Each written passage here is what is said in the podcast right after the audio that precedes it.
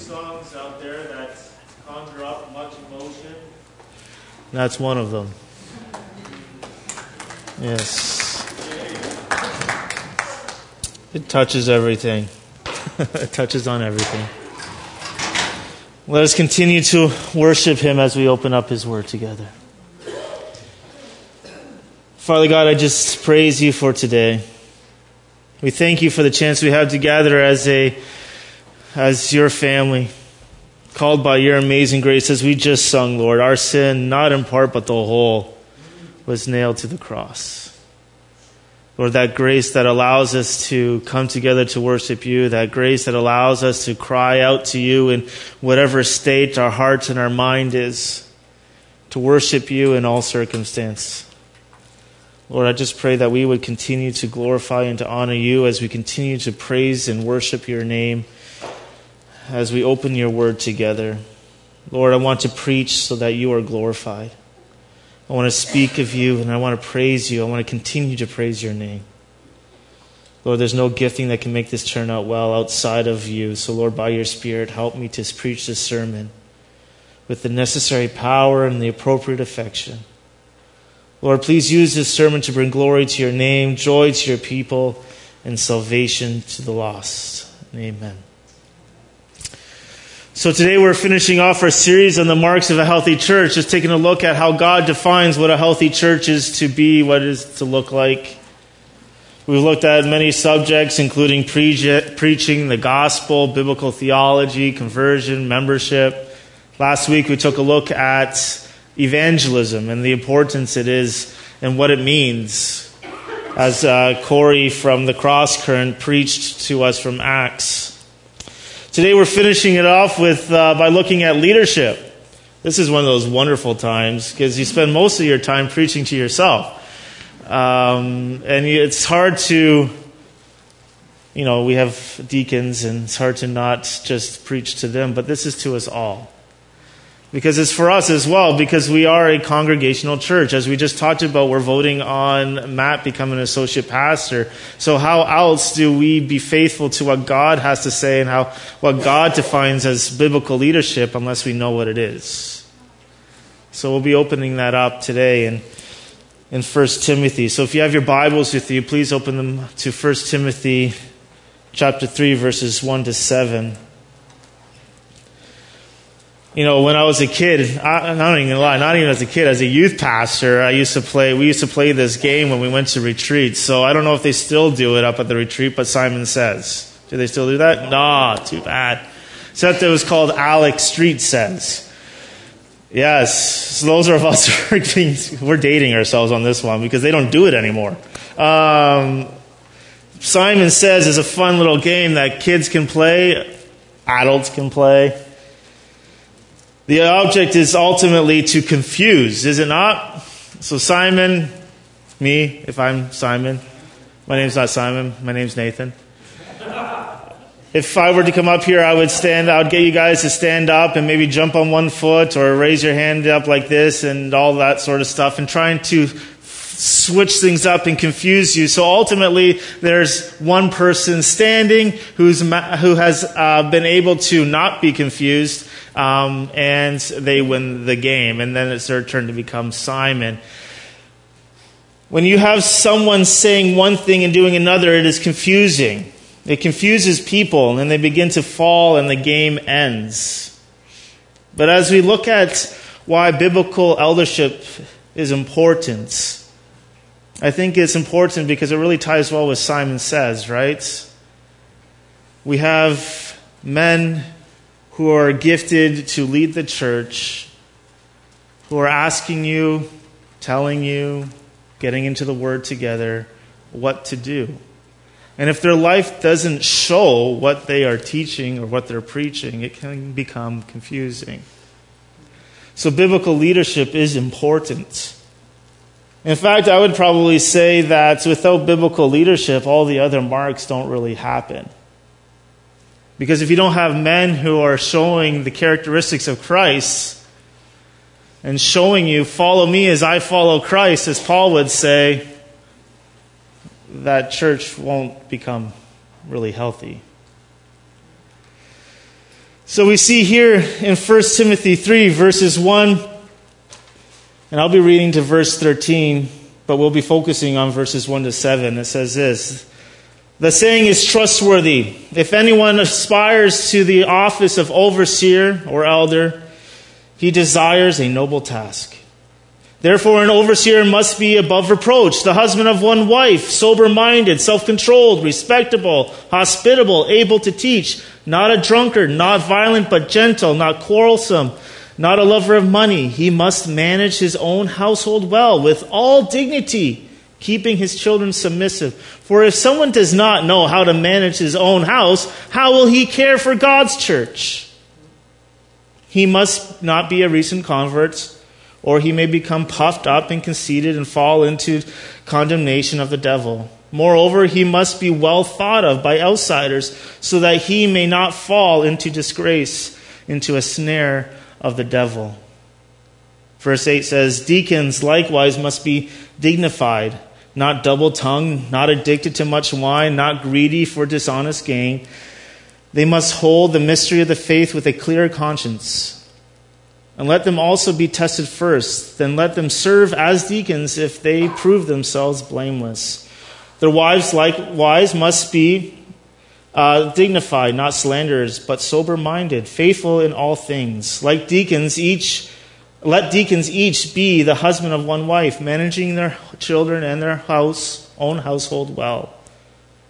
For those who serve well as deacons gain a good standing for themselves and also great confidence in the faith that is in Christ Jesus. So, in this section, we have two offices that become plain to us we have elders, we have deacons. I'm going to quickly define these two because it's important to clarify these things. Elders are men given to the work of pastoral oversight and teaching. They're qualified by their character, their spiritual gifts, and their pastoral concern. They love the church. They love the church. See, the two most common names in the New Testament for this office is overseer and elder. So when I said overseer and elder, they're interchangeable. The New Testament refers to elders indicate that there should be also a plurality of elders. Every time we see in the New Testament the elders being addressed, it's a plurality. It's not just one, there's more than one. It's a group. We see this in Titus and James. The New Testament speci- uh, specifies different elder roles. There's a preaching pastor, he is an elder. But not all elders are preaching pastors. So there's also this plurality of elders that is very important to the pastors and congregations. Simply saying this is that I, if I am the only elder, there's no way I have all the giftings necessary that you need. There's no way. God, that's not even how God designed it. So there is a need for that. A plurality of elders distributes the pastoral work within the congregation beyond just an individual pastor's reach. A plurality of elders helps to counsel, support, supplement, and protect a pastor when decisions need to be made. Because I don't have all the answers. A group doesn't even have all the answers, but we seek to glorify God. A plurality of elders is an important leadership structure that promotes a church's continued responsibility and growth in spiritual matters. See, that's who leads the church. But as we see, there's also this office of deacons, and quickly, they are men given to phys- the physical needs of the local church. They're qualified by their character, spiritual giftings, and also their pastoral concern. They love the church. They want to serve the church. You know, I've heard it said the best way to describe the deacon from a biblical standpoint is they serve tables. They're waiters. They just love to serve. Deacons are concerned for the administration and the maintenance of a church and the physical needs of its members. Deacons work to meet the physical needs of the church in order to free the ministers of the word and the elders to meet the spiritual needs of the church through the preaching and the praying of the word of God. So as we look through this, this, these two, sorry, these two paragraphs, we see these two offices come together. But for, as I said, we're going to be focusing on the elders because I think uh, for us as a church, um, I was even looking at the Constitution. The deacons serve alongside of the pastor to address the spiritual needs of the church. So, by that definition, we just want to focus on what elders are today. So, what is biblical leadership? It starts with the qualifications. We see this in, in 1 Timothy 3. We also see it in Titus 1, verses 5 to 9. The office of an overseer or elder. Paul is talking about the office, not a person. This is one office held by many people. There is a team that he's implying here, not, not a person who is leading, but a group. And those group of men are to be what Paul begins to come out, out here. He says, This saying is trustworthy. If anyone aspires to the office of overseer, whoa, hold on here. This is like against everything we know in the Canadian culture. Like, we're like this fake humility thing going on because we really want to do things, but we're like, oh no, it's okay. You know, we try to manipulate the situation so that they kind of, you know, force us to do what we actually really want to do. So it makes us look good. But Paul comes along here and says they must aspire for it. He desires it, he wants it.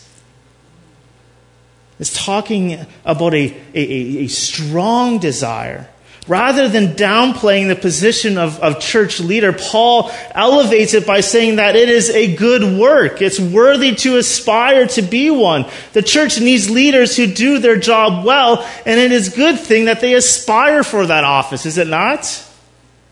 Because he begins to define what that looks like, what the person looks like who's aspiring for it. It's not just they aspire for it, they want that leadership.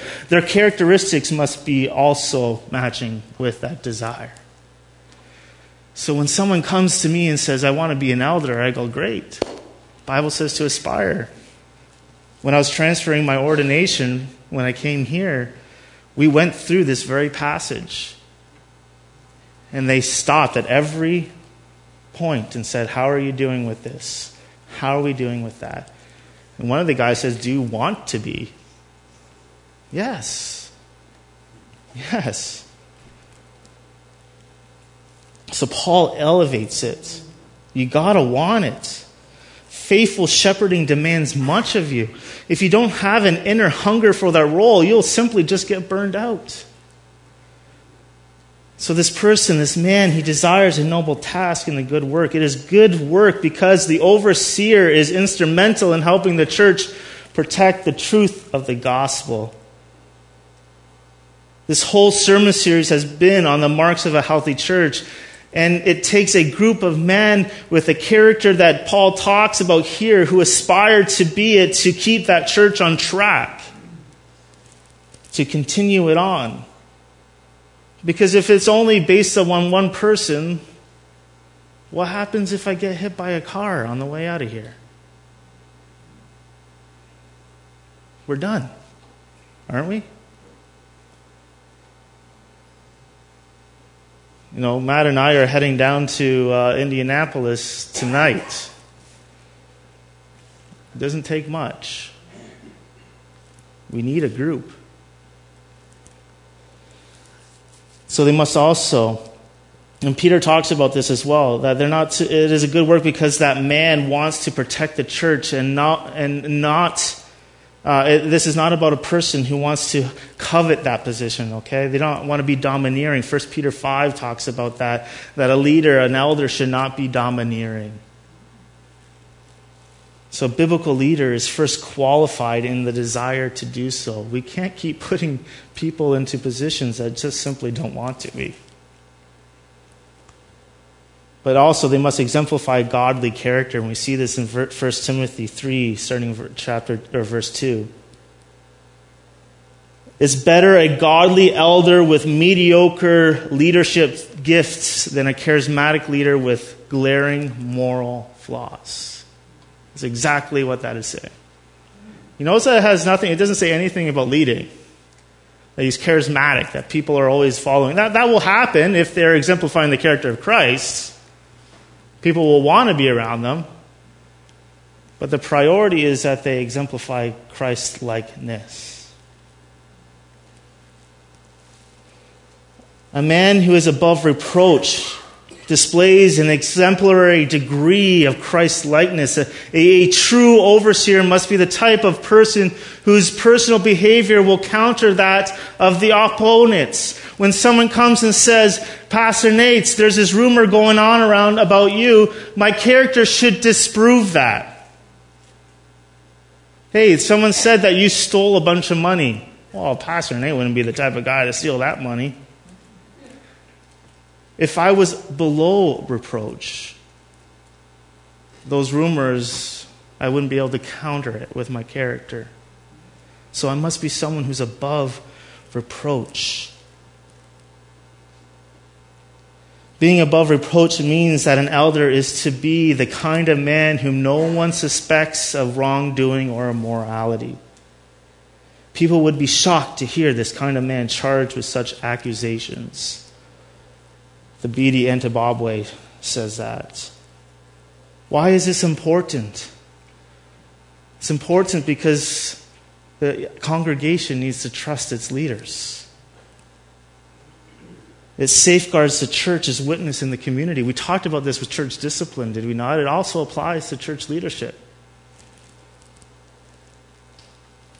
We need to be above reproach. We need to be sober minded and self controlled. So, self control, sober minded, temperate, and, and disciplined. Self control is, is a fruit of the Holy Spirit. We saw that when we walked through Galatians in Galatians 5 23. And, and it is a mark of a Christian life. A spirit filled man is a self controlled man.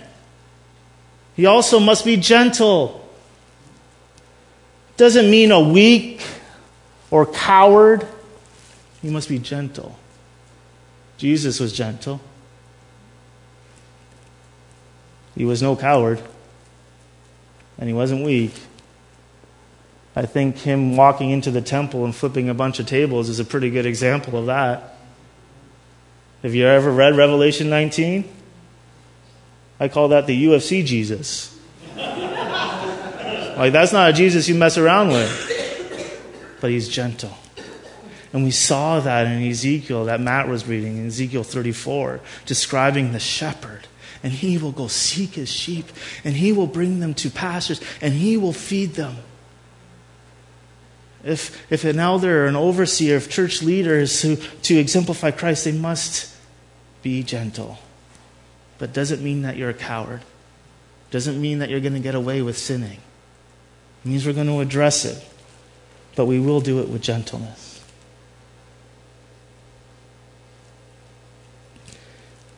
He also continues on here. We need to be gentle elders, exercising our authority with the tenderness of a shepherd and the sensitivity of a loving father. We also, church leaders, need to be people who aren't lovers of money.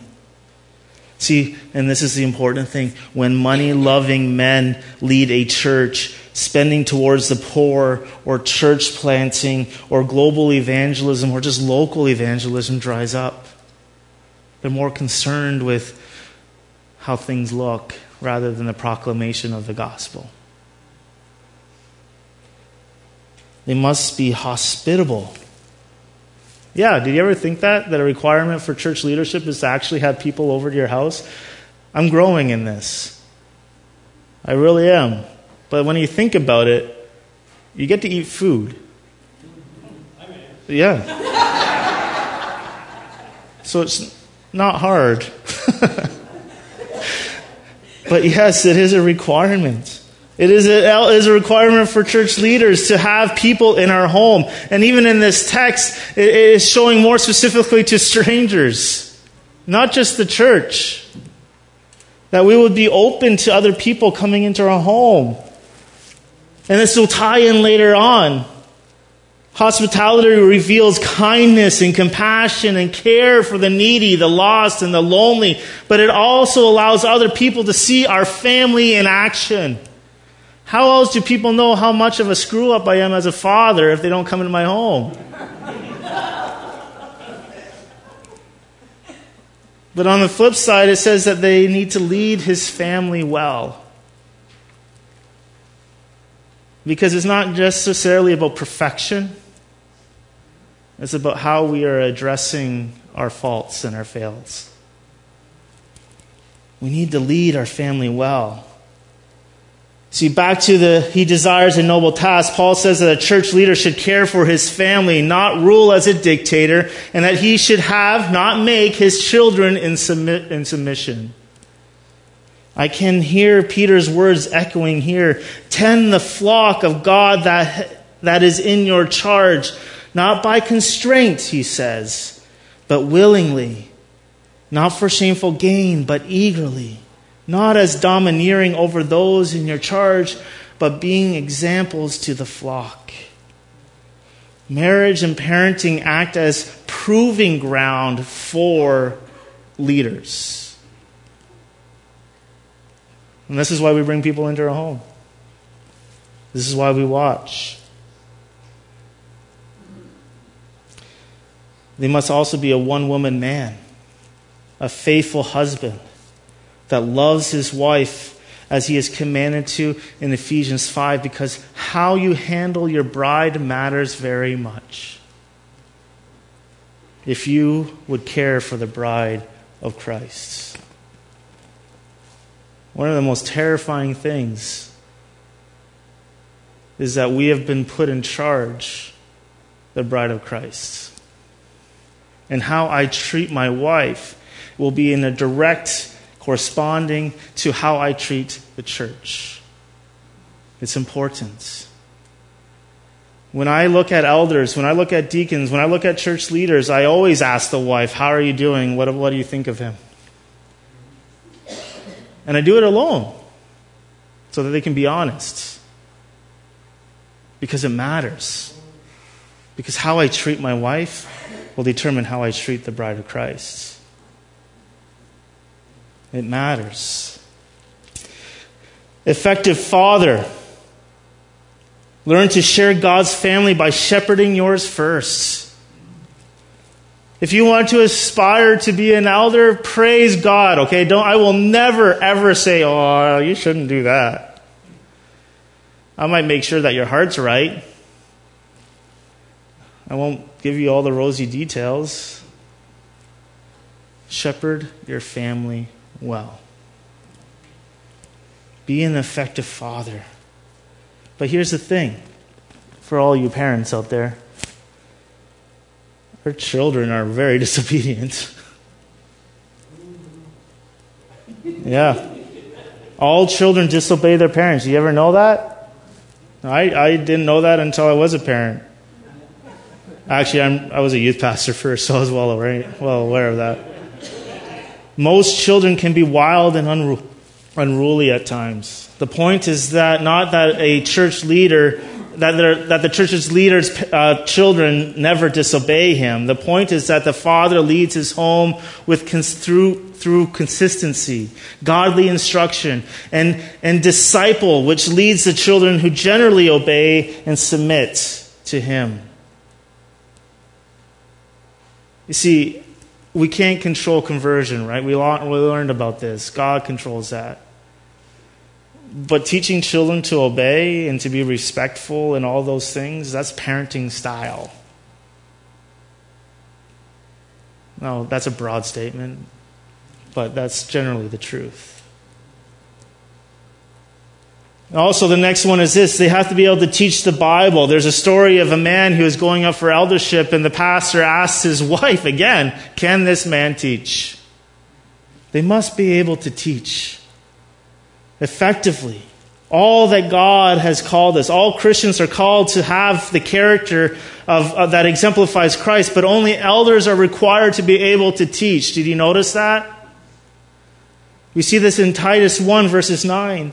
Can you fruitfully and verbally communicate the gospel of Jesus Christ and the beauty of it? Do you know Bible doctrine enough? Do you know I was once told that the, di- uh, that the gospel is like the diamond. It's like a diamond. And for all you ladies that you can look at your rings, right? And you see it. I don't have one. I just got plain old gold. You know, and you're looking at it and it's been cut, right? And you can look at it at different angles and you see this beauty of this diamond. It's still the same gospel. Can you effectively proclaim the gospel of Jesus Christ, showing his beauty to the people around you? Can you fruitfully do that? Which leads to this idea that they must not be an established they must be an established believer in 1 Timothy 3 6. Can you articulate what God has done for you and saved you from? Is there wisdom and experience behind you? Things which a new believer would lack. We aren't talking about age here. We're talking about spiritual maturity. I have a friend of mine who's been saved for, I think, seven years. He is the best lay elder I've ever met in my entire life. He has grown. He, we can argue all day long, him and me. I have text message threads just full of arguing. But has to do with spiritual maturity. Those who the Holy Spirit is building characteristics of Christ, sanctifying them as they take fruitful steps of obedience.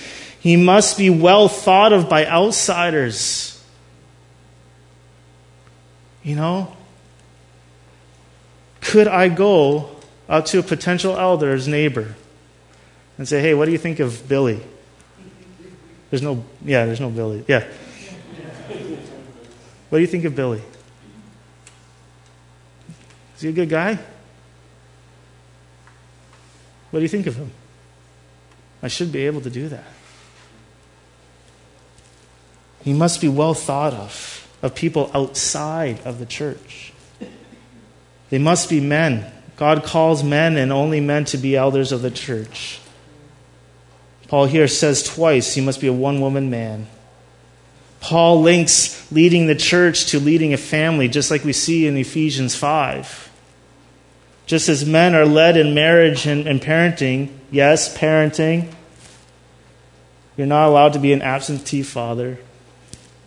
So he calls men to lead the church family. We must resemble Jesus if we want to lead. And Jesus embodies all of these characteristics. At its core, if, if one does not exemplify these characteristics, they aren't growing in their relationship with Christ. But we need to understand this. We're also saved by God's amazing grace and not by our works. We're not going to get it right all the time. God knows I don't get it right. My wife and my children know that I don't get it right. And when I have to stoop down and to my child and say, so and so, you have to forgive me. I was domineering. I yelled when I shouldn't have. Will you forgive me? But we are saved by God's grace. Do I repent of my failures, of my sin, of, of my harm that I've done? Am I fighting? Am I desiring? Am I striving, taking steps of obedience to the strength of the Holy Spirit to be holy as He is holy? Am I striving after the holiness that God has called me to be because He is holy? We are people who have been saved by God's amazing grace. We have all sins. We have all fallen short of the glory of God. We all need a savior, savior. We all need to be rescued, but praise God for the gospel of Jesus Christ. That Christ died for our sins and rose again. Am I resting in the one who perfectly fulfilled all of these characteristics? But that's why we have meaningful relationships with one another so that we can spur each other on to these, thing, these things. As men are chosen to be elders based on their qualifications, as elders approach those who they believe are meeting these standards, we see that in Ephesians 4, verses 11 to 16, that's what an elder's job is to do. We're to equip people for the good work that God has prepared beforehand. I think of Colossians 1, verses 28 to 29 as fitting. Him we proclaim, warning everyone and teaching everyone with all wisdom, that we may present everyone mature in Christ. For this I toil, toil, struggling with all his energy, that he powerfully works within me. So the Bible talks about this very clearly. Well, there's one last thing, this plurality thing, because I think a lot of churches struggle with this idea. You mean there's supposed to be more than one? I think the best way I can think about it is this illustration of a volunteer firefighter and the paid. We have friends of ours who are firefighters. Um, and you ask them, what's the difference between you and a volunteer firefighter? The response is, is I get paid. See, regardless if they're a volunteer firefighter or a paid volu- or a paid firefighter, they both go into the same fire. That's what they do. But God has set some apart, and in, when we apply this to church memberships, God has set people apart to be paid.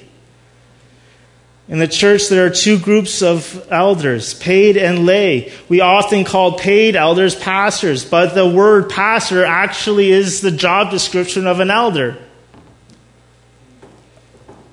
We are to shepherd the flock, and as under shepherds, biblical examples of plurality of, of elders are, are, are clear in Acts 14 and James 5 and 1 Timothy 4.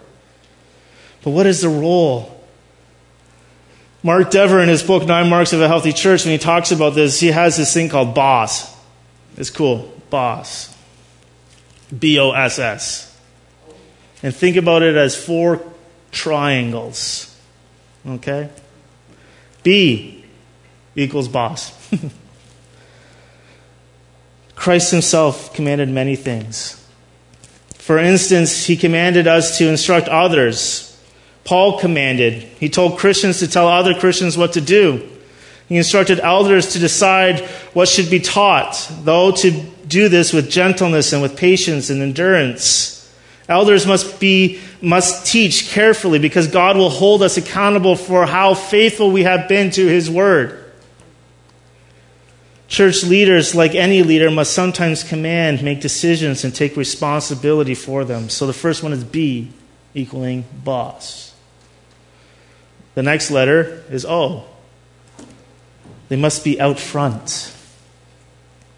Being out front, taking the initiative and setting the example. Good leaders take initiative. You got to think of World War II. I like history. I like to read. I'm not like hardcore like some people. I was talking with someone and I was like, I thought I was good. Uh, but this individual who goes to this church was way better than me. Um, but think about World War II. Think about General Rommel, who, Rommel, Rommel, he was tall, called the uh, Desert Fox. That guy was crazy. He would actually lead. He would be out front with his men, leading the charge, leading the initiative. They set the example. And as part of our leadership, were to be examples. S, the first S, is to supply. Good leadership strategically works to give shape and focus and freedom to the work that others are called to do. Leaders direct the traffic of the church, cutting up ministries into bite sized bits that other people will be able to handle. And then the second S is this serve. We see this in Christ as he fully gave himself for us on the cross dying for us so that we might live in Him. So what? Why does it matter? It matters. Congregations have a responsibility to recognize, to trust, and to honor those whom God has gifted to lead. But how can you do that if you don't know what the qualifications are? Congregations must cultivate a culture of thankfulness where leaders are honored and esteemed as gifts of Christ to the church. Paul talks about this in Ephesians 4, verse 11. Hebrews 13, verse 7 says, A leader's untrustworthiness and a congregation's lack of trust are serious deficiencies in a church and are not biblical models. Why we need men who are leading lives this way. Congregations are called to obey and to submit to leaders, which requires them to trust. Imperfect. Oh, we're imperfect. Yet qualified. And the leadership of the church has a role to feed God's sheep with the word of God, to guide and to protect. In my, I uh, totally forgot about it. In my office, if you've been in my office, I have a shepherd's staff and a rod. I never actually thought about it. I grew up memorizing the verse, right? Thy, word, thy, thy staff and thy rod, they comfort me. There's my King James. But here there are two tools of the shepherd one is to guide the sheep, and the other one is to beat back the wolves. And if you ever, if you want, you can come to my office. You can play it. Matt plays with my rod, the rod, all the time. It's like you're to break something. He's like swinging it around. It's heavy, and it can kill someone if you swung it around. But it's the tools of, of, and of the trade of being a shepherd. We guide with gentleness and correct and bring about and encourage but we're fierce when it comes to wolves and we beat them back. I remember when I was becoming ordained, so you remember uh, from my induction service, Steve Forsey preached. And I still remember what he said to me as he was handing me these tools. He said, Make sure that you use the right tools on the right people. right? Because we're called to be gentle and but firm as someone just said over there. We're called to protect the sheep from attackers. I remember uh, not too long ago, I was in a church. This was in Burlington, and someone came into the church. Uh, and I, you know, as I try to make sure that I get to know people who come in and say hi at least. And I was talking to him. I'm going, this guy, there's something off about him. And then I start talking to friends of mine. another, another person comes into my, uh, up to me after I talk, a member of the church, and says, Hey, have you talked to that person? I'm like, Yeah. Do you know where they're from? I was like, I don't know. I don't think so. Like, well, they were up at the church up the streets. And then I went, Oh, I remember. So we had to have a frank conversation. I'm here to protect the sheep. You know, the crazy people, two men who walk around going into churches here in London. They showed up at a friend of uh, a friend of our Summerside church not too long ago. And Pastor Devin had to physically escort them out of the building. You will not be here. We're called to protect the flock, the sheep. We're called to feed them with the Word of God and to guide and while protecting both themselves, ourselves as leaders in the church through the wisdom of the plurality. And yes, obviously, we're called to lead. The bottom line is this biblical church leadership is important because without it, God's people are like sheep without a shepherd. Remember, Simon says, biblical leadership is necessary for a healthy church. A church without biblical leadership is like a flock without shepherds. The biblical eldership starts with an understanding of what the Bible says is true about biblical leadership. It's not about do what I say and not what I do. It's about do what I say and watch me as I do it. It also affects our witness, doesn't it? That's why we've been put on this planet. We've been saved by God's grace. We're called to go and proclaim the good news of Jesus Christ. If we aren't exemplifying Christ, it affects our witness in major ways. At some point, a church will exemplify her leaders.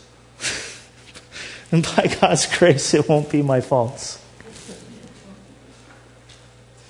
The leaders need to exemplify Christ. And I can't express this more to you.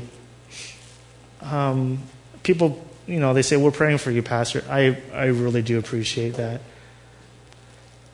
Like, there's, I was even, as I was reading through this passage, as I studying it this morning or this week, uh, for some reason this week, I just could not sleep. And you feel like uh, you're being attacked right? Because you're going over these qualifications and all you can think of is how much you suck at them. So I appreciate your prayers. Pray for your deacons, so. And not just say, God, pray, I pray for the deacons. Pray for them by name. Raise them up in prayer. You know, pray for Dave Noble and Dave DeHaan. Pray for Wayne Amos and Keith Albion and Kevin Knights. Pray for Matt. Pray for them. That we may exemplify the character of Christ. So that we may grow to be a faithful church, a faithful witness in this community for the glory and God, of God. Your deacons have been reading through a book called Conviction to Lead. It's been interesting, to say the least. It's in the library, or it will be once I put it there. It's called Conviction to Lead. If you want to pick it up, it's 25 Principles for Leadership That Matters by a guy named Albert Mohler. He's the president of Southern Baptist Seminary. That's it. Southern Baptist Theological Seminary down in Louisville, Kentucky. He's a good Baptist man, loves God, good thinker. It's very biblical. Read it.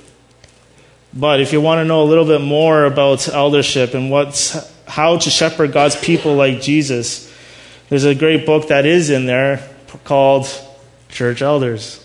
Kind of easy. It's brown if you're colorblind. Take it out and read it if you want to know a little bit more. If you're a man who's aspiring to be an elder, praise God. I will never discourage that. Men who want to grow in Christ likeness, folks, like, that's awesome. God is working. Pray for that, that God would raise up men who would do that and be that. So pray with me in these things. Let me close off in prayer. Father God, I just thank you for today. I thank you for the reminder of your word. I thank you for your grace as well.